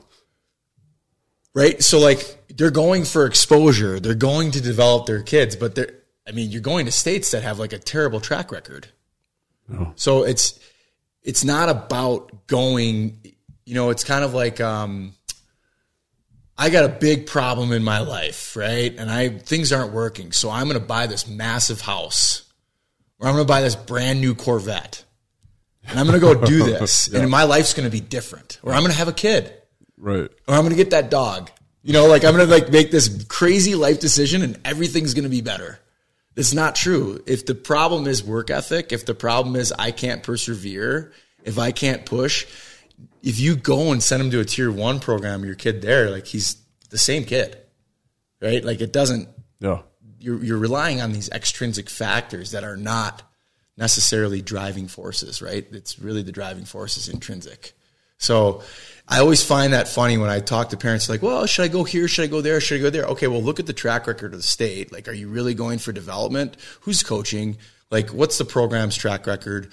Are you going for exposure? Like, let's answer all these questions. And then really at the end of the day, let's, great, you have all that information now. Does little Johnny's work ethic align with all of that? Yeah. Because really at the end of the day, that's who's out on the ice. Right. So it has to be their passion. A lot of, and a lot of parents forget that part. If the passion's not there for that game, for that kid, if he's not the one that's like, I want, if he's not pushing himself to be in the gym by himself in the morning, like your parent can drop you off, but you can't make him do the work or have a work ethic. It has to be the passion of the game or it has to be in the kid. And realistically, this is the best way to maybe a funny way to know. Like realistically, your kid could be the hardest worker ever. And what was the what's the what's the expression in um, National Lampoon's Christmas Vacation where the he worked real hard, Grandpa, and uh, no, he worked real hard, grandma, and the grandpa responsible. So do washing machines, right? Because at the end of the day, hard work isn't it. That's not the only thing, right? So like your kid could be the absolute hardest worker on the planet, like most hardworking kid you've ever seen in sports, but he might still stink. Nope. And that's okay. Like, but your your eye, like trust your eye. If he's not really doing much out there, if he's not really looking put together like the other kids, uh, and he gets cut or he gets demoted to a different team, like let's not take that personal. I know it's really hard, but like maybe he just hasn't grown into his frame yet, or maybe he just doesn't have an athletic gene in his body. Right. Yeah. Sorry, but that's uh, you either, and, that, and, that's okay too. It doesn't make him a bad kid. It doesn't make him a bad kid. Right. right? It has no, nothing to do with his identity. Right. Yep. He's still a great kid. He might be the best rocket scientist. He might, you know, like yep. be the first kid to, to land on Mars. But I think that there's so much potential here, and this is kind of like why Jack and I are doing this. Is there's potential for really good hockey. There's enough rinks. There's enough uh, athletic kids. Oh. There's you know we you have you're you're up in the mountains. You, you, all of these kids do other other types of like aggressive sports and things like that. Like it's there. Like the potential is there. Um, it's just a matter of, like Jack said a long time ago, just a matter of everybody working together and how can we make Utah hockey collectively? How can we all sit down as coaches? How can we all sit? How can I sit talk to other goalie coaches that are around and not look at them as as competition and just say, listen, the whole point of this is how can we develop good hockey players, and that's it. And if we could all just sit down and talk about it for a second and actually put a, a, plan in place and start pushing forward, the potential is there for some some really good things in the future here. Yeah, just the the, the competition's got to stop. Yeah. Right, like uh, oh, if you're not with me, you're against me attitude. Like yeah. that's that's business world. That's great. Good. You might be a great businessman. You're not gonna. People are, gonna sniff that out in the hockey world, man. Like you're not gonna get anybody that's relevant in the hockey world as a hockey guy to come in and work for you. They're going to smell it. They're to, their chances are they're not even going to go want to be around you after an interview because they're going to be able to spot it within five minutes that, oh, you know what? I don't really want to work for that guy no. because I can go do this on my own. Right. And it's becoming more and more prevalent. So you're either a relationships guy, hockey guy, and not competitive and you're about the kids, or you're a great businessman that has this amazing idea that takes a lot more work than you realize because you don't know much about the demographic of people you're trying to appeal to. And you're not really much of a relationships guy. It's your way or the highway. You're a micromanager. You're, you're like, you're, you're going to die. Your, your, your program's going to die. It's just not going to work. Right. So at the end of the day, I think really what we're seeing in the state, I'm hearing more conversations than ever before about like, gosh, just what you said. I hope, I wish we all work together. Nope. And it's easier said than done, like no doubt, right? It takes a lot of hard questions to well, be answered. I even, I even tried to get all the leaders of all the organizations to come on the show at once. Just come on and let's talk about who you are, what your goal is, and what role you fill as far as Utah hockey. Where should the best kids be? How can we help each other push kids into you know, being better athletes. How how can we all work together to make all of this work? And that has to be they have to talk, they have to communicate, and they have to accept their role as tier two and understand that maybe your best player on tier two is going to leave your team and go play tier one. Here's a wild and out left field comment. This might be a whole different podcast, right? But like I just came from Wisconsin grew up in Wisconsin. Their model is like tier two hockey, double A hockey. It ends like second year Bantam. Yeah. If you're not on the varsity high school team by the time you're done with like 14U hockey, you're probably not, you're probably on JV. You're probably not going to play hockey beyond high school. That's just the way it is. If you play 16U level, it's tier two or tier one. That's it. Right? It's midget, like right. midget hockey, and that's tier one. Um, there's not very, you know, don't quote me on it, but I'm pretty sure it's the same. Like there's not very many 16U tier two, if if any, in in the state of Wisconsin. Now, if you look at high school hockey, it's it's thriving. Like it's not the greatest hockey, but it's still like you're playing in front of your, your peers. Some some towns that right. sell out crowds. Look at Minnesota's model, right? Now oh, that's geez. per yeah. capita population wise, it virtually might might as well be Canada yeah. right? But and we can't say it's the same for Utah. We can't say that that model in Wisconsin or Minnesota's model would work best in Utah. But I will say this: we have things backwards here, right? Development is bottom or like grass grass level on up. Like we're trying to go like top down.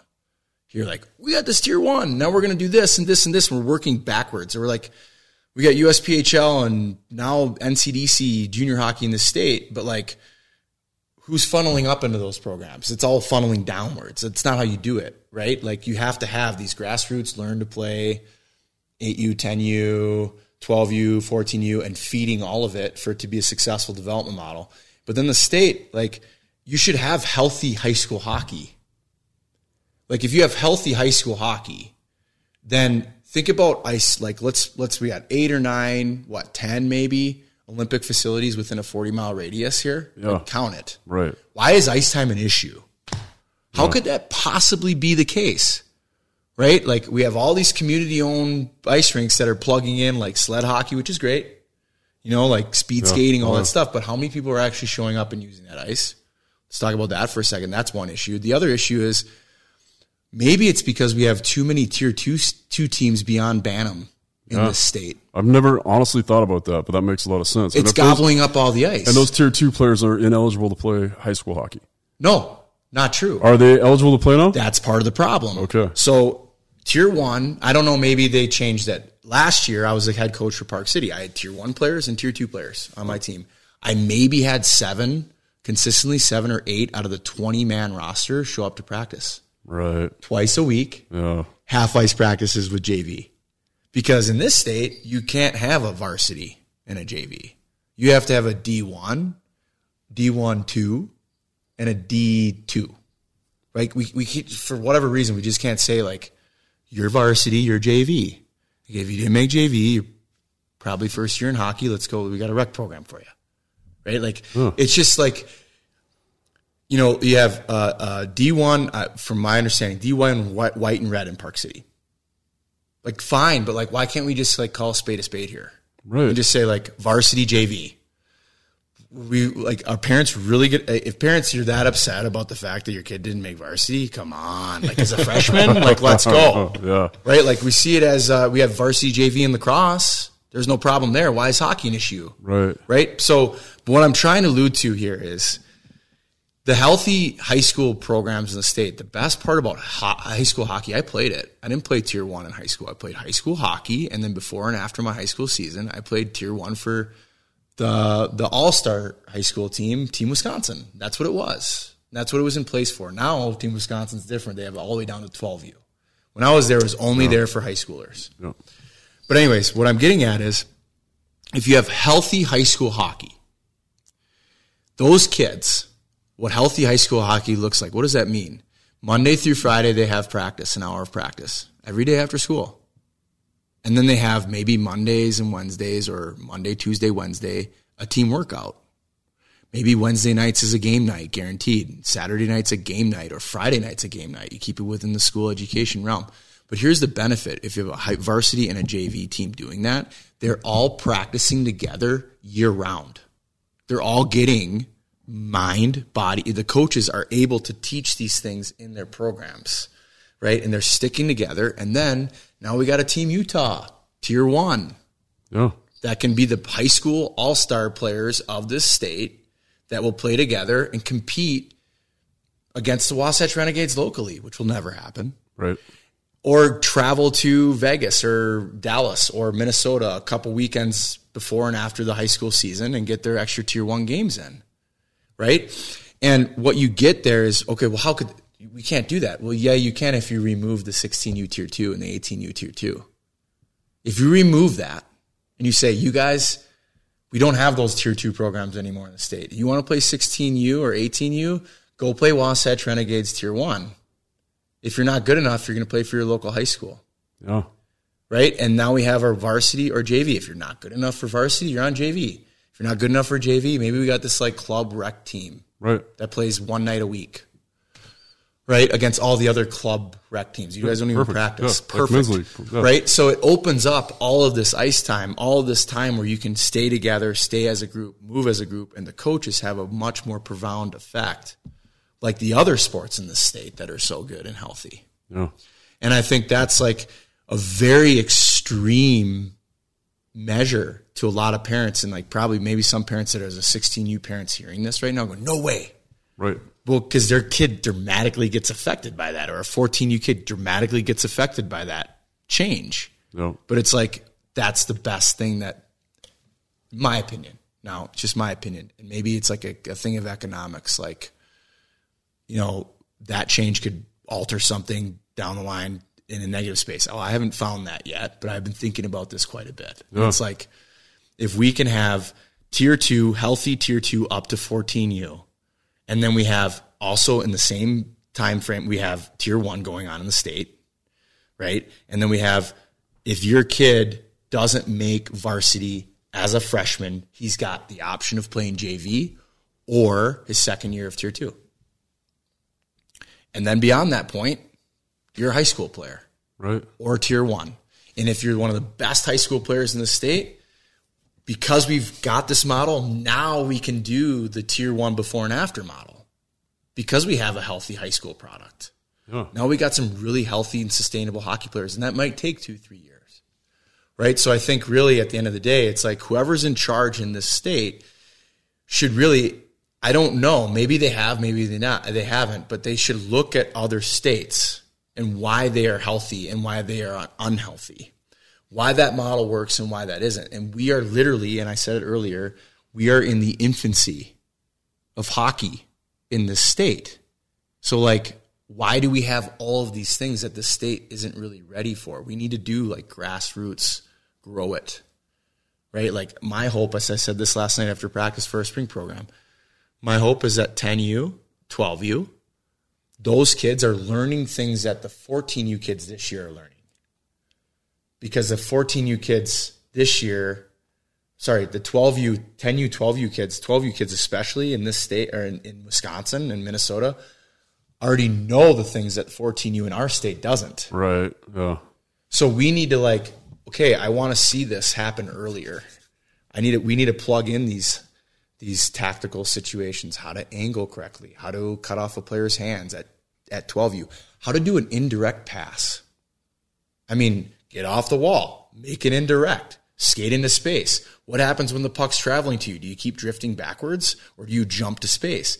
These all these things that our 14U kids are not doing. I watched the scrimmage, practice based evidence. Watched the scrimmage last night. None of them really can do a, a high quality indirect. They don't really jump to space very well. They they don't know how to angle correctly with stick position, body position, you know, all of these things that they should have already learned at 12U hockey. Right. Like I as a peewee, I was learning how to it was contact when I was playing peewee hockey. So I was already learning how to hit right at 12U, right? So we had already learned how to angle probably like 10U. Like, okay, we're not allowed to hit at squirts, but we can angle correctly and like rub them into the boards. You know, I learned that stuff at 10U. These kids at 14U don't even know how to do that in No. the state. And it's not to knock anybody. It's just that's how early on in the development world we are for hockey. And so you have to tweak the whole model to to to to adapt. You have to adapt the model to it. Don't make all these players in the state adapt to your program. Adapt to the, the program to what the players in their state need. And that's what needs to be answered and figured out. That's awesome. Those are great ideas. And we will have to have another show about it. Maybe we can get the other leaders on from these other organizations and just talk about it and work stuff out. I know that my whole intent with the show is to grow the game and to help things get better here. And we've had a lot of a lot of success so far in getting people in here with their ideas, and it'd be good to get get it going. But it's good to have resources like you guys permanently here. I think one of those things you talk about guys not knowing some of the fundamentals as they're growing up. We also have parents that have no idea what hockey is. Their kids start playing and now they're coaching. And they don't know how to teach angling. And I remember I was I was yelling at a kid that I was coaching one time. I was like, "You know, you didn't gap. What are you I need you to close that gap, close that gap." And then finally he comes to me and he's like, "Coach, I don't What are you talking What are you talking about? Close the gap." He's like, "He didn't, he didn't know."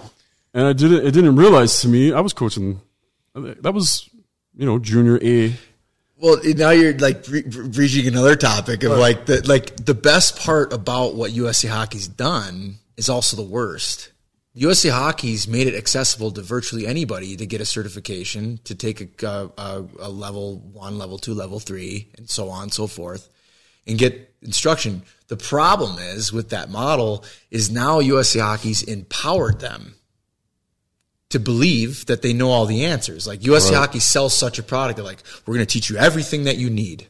Right? Great. That's awesome. But like to the naive person that doesn't understand that that's not true. I've been playing this year since I was uh, this game since I was a kid. I've been coaching it now for five years. I don't, I'm a different person, a different coach than I was last year. I'm going to continue to be a different person, especially five years ago when I started out as a coach. I'm going to be completely different 20. I don't know everything. There's no chance. And that, everything I just said on the whole spiel the model of this, this state could all be wrong. I could look back on this conversation five years from now. and go, what was I talking about? Right. right? That's the truth. Uh, But I told this to a guy at USA Hockey, pretty high up. I said, the problem with your level five, I'm director of hockey. I'm interviewing people to hire people at this academy. Yeah. And they have level five cer- certificate Yeah. written on their resume. And I'm like, oh my God, I scratch them automatically. I'm not even talk to them. yeah. Because if you think that a level five is convincing enough that you know the answers, then you know nothing. That you just showed me you know nothing about the game of hockey. Yeah. Um, it empowered people with level five to say, "Well, I'm, I'm a level five, so I can teach level ones. So I must know everything. Right. Right? Well, in reality, you might have zero hockey background. You might be wearing the wrong coaching attire. I'm not going to go too far into detail there, but like you might not even know what you're doing out there, but you're teaching people how to get level one coaching certification certifications at USA Hockey. To me, that's a problem. And I shared that with a brass member of USA Hockey, and it was pretty bold of me to do so. But I did say, you know, like laughing matter. I was like, you know what you should do to fix that? Make a level six, and say like, the level six you can only achieve a level six if you've played junior hockey and above. Yeah. And you're a coach. If if you you can get a level six if you've played junior hockey and above, that's your level six, right? Most likely if someone got a level six with that hockey background, they're probably not going to promote it onto their resume. Right. Maybe I'm wrong. But again, certifications are just uh, whatever. They're pieces of paper. They're ways, They're- ways to make money. To me, it was they were. I just had to jump through those hurdles so that I could coach. Exactly. You know, and, And- it was like a couple times I felt like I went through those uh, and there wasn't anything offered that I didn't know, and then there were a couple times there were. You know, but most of the time you're just like, this was a waste. Kevin Constantine taught one of mine though. I learned a ton from that. Like he's such a genius. But most of the time you're just sitting in there with somebody, like you said, some other level five that you're like, you don't know what you're talking about. And see, I want to go get a level five. I'm Yeah. a level four right now. I want to go get a level five because I've heard of people speaking there. You actually Yeah. learn. So like if it's an opportunity to learn and grow from it, like I'm all about it. But like don't sit there and like talk down to people Right. that don't have a level five Yeah. if you don't have the hockey experience to back it up Yeah. right? Or the coaching experience, even. You just, your experience as you went through the certification process. Yeah. Awesome. How many personal trainers do we know that work at the Orange Theory, LA Fitness, all that, have every single alphabetic letter behind their name, but are the worst coaches on the planet? And they're like, you see them like training their kid, you're like, wow, I wouldn't pay you the ash change, uh, the the tray, the the change in my ashtray of my car Yeah. to train me for an hour. Great. Now I just said something we have to edit. No, I said I know. I know. Yeah, yeah. But um, yeah, that's that's it's interesting to me that whole dynamic of USA Hockey is really trying to do the right thing. But again, it's like you know, it's the law of economics. Like you make one move here, and then everything else, Yeah. the law of physics, right? It's just Yeah. kind of like Unintended consequences. unintended con- consequences. You know, innocent, innocent bystanders. So Well, it's no doubt things need to change. Like we here in Utah, we need to change some things, and we need to do whatever is better for the kids. And if that means blowing up the system and starting starting anew, and maybe I shouldn't admit this out loud, but when uh, I was I was put in a day position for the fire department, and they're like, "Hey, uh, we need you to come up with the entire entire curriculum for our high school program that's like going to this tech college at the same time, and they need a whole firefighter program." And I said, "Oh, okay." And they're like, "You have two weeks to get it done." I'm like an entire curriculum. How the how am I supposed to do this? So what I did is I looked at other schools and I looked around the country who has the best program, what's working, what's actually taking these high school kids and getting them into firefighting. And I found one and I got their curriculum and then I opened it up on Windows and everywhere it said its name, I had Windows change it to Unified Fire Authority and then I just gave that to the school. Was it lazy on my part? Yeah. But was it I went for the best program around. I looked and said, these guys have something that's working. We do not. I want something that works. I'm not reinventing the wheel. And so I just did that. And it seems like we just keep doing the same thing over and over and over again that doesn't work. We, we've sent so many players to Colorado. And yes, a couple of them, two of them made the NHL. Three of them. If you go back to Connor Walchuk, he left young too and we keep sending these players around. But man, if we kept those guys here at the same time, like we'd have phenomenal teams. the the also the the whole thing is in hockey it is known at 16 15 16 you pretty if you're one of the best in your state you're most likely leaving Right. right, unless you're Minnesota so that's like but when when we start seeing players leave at 13 14 or two, Right. like that's a problem Yeah, yeah. right and I think that's what's going on in the state I think to, to clarify to parents listening like that's what we're talking about Yep. Jay like like kids leaving at 13 14 it's too early like that's another year of, at home that you could have them in your home under your Yeah. own roof Teach them right from wrong. yeah.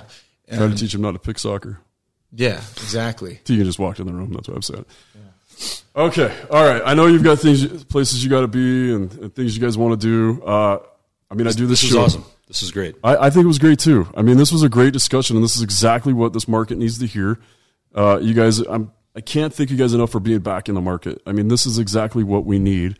And Jordan, I've been telling you this for years. And Jack, I didn't, I get to really meet you before, but I've been telling Jordan forever. I'm like, just freaking come here and coach and coach because the goalies need it. Uh, you taught, we taught Oliver, and now he's out making. That's what he does for a living. He's coaching in Chicago. He to- Perfect. He coaches goalies. We need him to come back too. We need. I, I just our kids can grow. We have the athletic kids. We have the ability. We have the ice time. We need the coaches. We need people with an actual understanding of the game to coach. And, the focus being on the kids. And the focus being on the kids. working together. Yeah, working together. Yep. Outstanding. Outstanding. So the thing is, one pitch I want to say about my camp. I don't know. Why I can't speak into yours, but my my stuff. I genuinely want to grow this thing to the degree where I can keep it affordable. Right. Right? Like the more members we get, the more consistent attendance we get and tuition we get, the more affordable I really can make it. Yeah. Right? Right now this is solely me as the owner of this and I'm paying staff to do all this, right? I, I'm not I don't have a facility.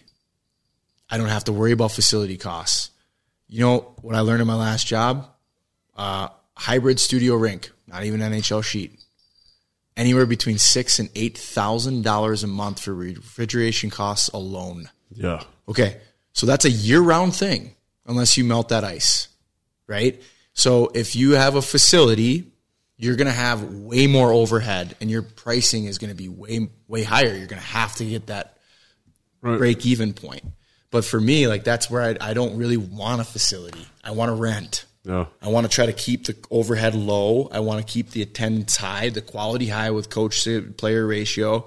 But I really want to be mindful of what you alluded to earlier of like, yeah, goalie pads alone are like over a grand. Oh, yeah. You know, skates are a grand Yep. now, right? Like hockey's expensive. What about the parent with two or three, four kids? Even the parent with one that can barely afford it, right? Let's try to keep it economical and for the community. Would I like to be paid for my time? Yes. I mean, you have to be. Yeah. Yes, right? Would I like this to be my central focus in life? Sure, right? So I need attendance for that to be the case, and I also need that business wise to be able to knock down the price tag. And that's my goal long term is to get a 10 week program in place in the summer with a lot of kids, and then we can keep it in a reasonable price tag without getting greedy with it. Right. And I think that's to remove sticker shock, you know, and, and just really focus on development. That would be a, a good thing. Okay. JackSkilleHockey.com. JackSkilleHockeyAcademy.com. Jack's, JackSkilleHockeyAcademy.com. Jordan, just Parise Hockey. Paris with an E. Yep. Hockey. I think everybody knows how to spell it now. I don't know. It's one of those one of those words that's everybody says it wrong and everybody spells it wrong. All right, guys. Well, I really appreciate your time. We will have you on again. We can talk about this more. We can get into it. We'll have more guests on, and uh, we'll just make this. You know, we'll just keep help helping grow the game, make it better here. Thanks for having yeah, me, Jay. thank- yeah, thanks, Jay. This is All great. right. Thanks, guys. That is the Utah Puck Report.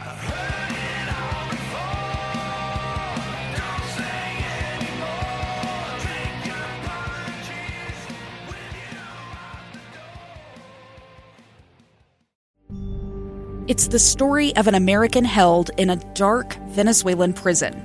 Then all of a sudden, they all kind of lined up. They pointed their guns at me. And this is the point where I thought, I'm going to die today. I'm Becky Bruce. I spent a year working on Hope in Darkness, which now has more than 2 million downloads.